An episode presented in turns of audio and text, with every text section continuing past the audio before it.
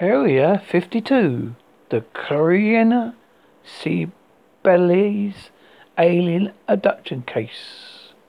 The apparent abduction of Corina Sabels is perhaps the most controversial and outlandish claims on record, even within the UFO community.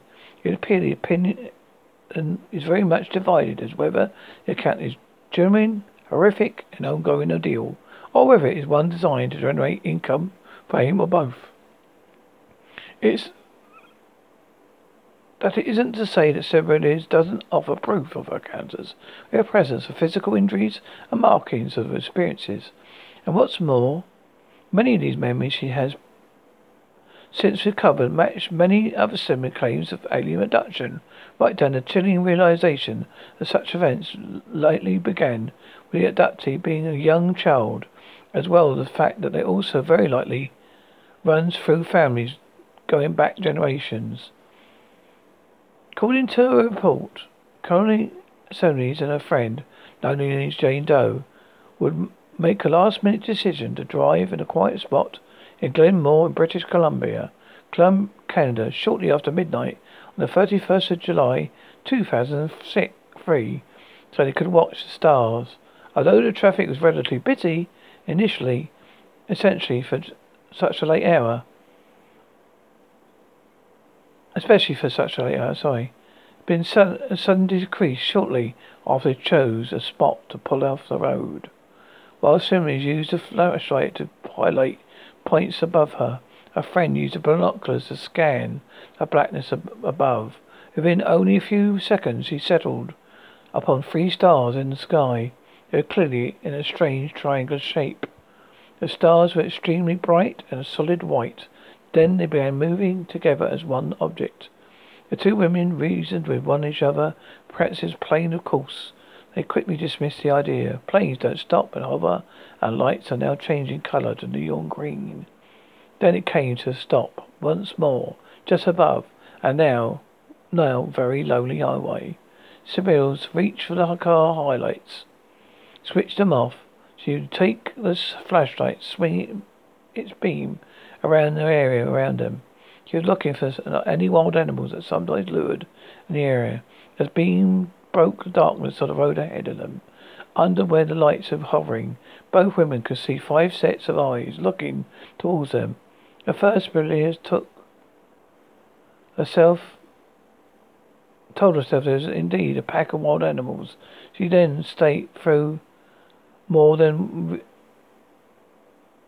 would then state though once you really look your brain takes it in in front of them heading their way were five creatures about four foot tall with thin grey shoulders topping an equally thin frame a surge of fear rushed through Sibelia's so much so that she began to struggle to breathe. She urged her friend to get in the car. However, as both women struggled to do so, Everything went into slow motion, literally. Both felt as though they were moving through quicksand. Despite this, they eventually reached the car, slammed their respective doors shut behind them. However, the windows were power operated, and so the engine had to be started to close them. Try as they might, the ignition wouldn't catch, and the car in, remained idle. Finally, and, all, and amid all the vehicle's electrics going nuts, the engine started. Sarah pushed the button, bringing the windows up, and sped away in it from the area, turning round in the middle of the road, heading back down the way they came. After several moments, they realized increasing more traffic was around the car. They asked each other where this sudden array of vehicles had suddenly came from, and perhaps most importantly, why there was no traffic only moments ago when the strange creatures were heading towards them. As they guided the town car down the highway, Sybil's would state to her friend that she had the weirdest feeling, as though there was electricity running through her body, as if I was zapped with a charge from a battery. Jane, most relieved and unnerved, relented. She had the same feeling as though she was hit by electrical charge. However, when both women suddenly noticed the clock of the car's dashboard, they froze. They both froze momentarily. They had been out the car matter. They had only been out of the car for a matter of minutes, but not not even five. However, according to the time, Almost half an hour had gone by, time that neither women could recall. Two women were again to discuss if if they might have shared a strange hallucination, or if they simply imagined the whole thing. However, as they neared home, driving around, driving along a road next to a large field, the glowing neon green ball appeared again. This time very low in the sky. It would move, then stop, move, then stop. It would go do this several times. Eventually, Sybils would bring the car halt. Although the engine remained running, Almost as soon as she did so, the object began to approach at rapid speed. Suddenly, it was directly over the top of their vehicle. Sybils pressed down hard on the gas and the car sped away. Instead of remaining on the road, though, she would even she would take the vehicle to an orchard, carefully negotiating the trees. Eventually, she brought the car to a stop, with no lights here and there, the car's own power switched off. It was her hope that they would remain there here unseen until the strange object moved on, whatever it was. I remained silent for several minutes when Jane alerted Sybils to look out of the front window of the car. High above, there was not only one green light there, light, three or four. Three of them now hovered overhead, their glow visible through the trees. At the moment when the object moved, all green lights would move together. However, after a short time, they appeared to separate, each moving independently to the others. Taking their chance, Smithers turned the engine, sped away. This time they arrived at home with no further incidents. However, once there, they would make some more startling discoveries. After a short discussion of the night's events, the two women would go to their beds, attempt to get some sleep. However, often waking the following morning, they would discover strange markings of bruises on their bodies. Sybils, for example, would find a large bruise on her left breast Furthermore, after feeling discomfort, you find a similar one on the underside of her foot. Both extremely painful to touch.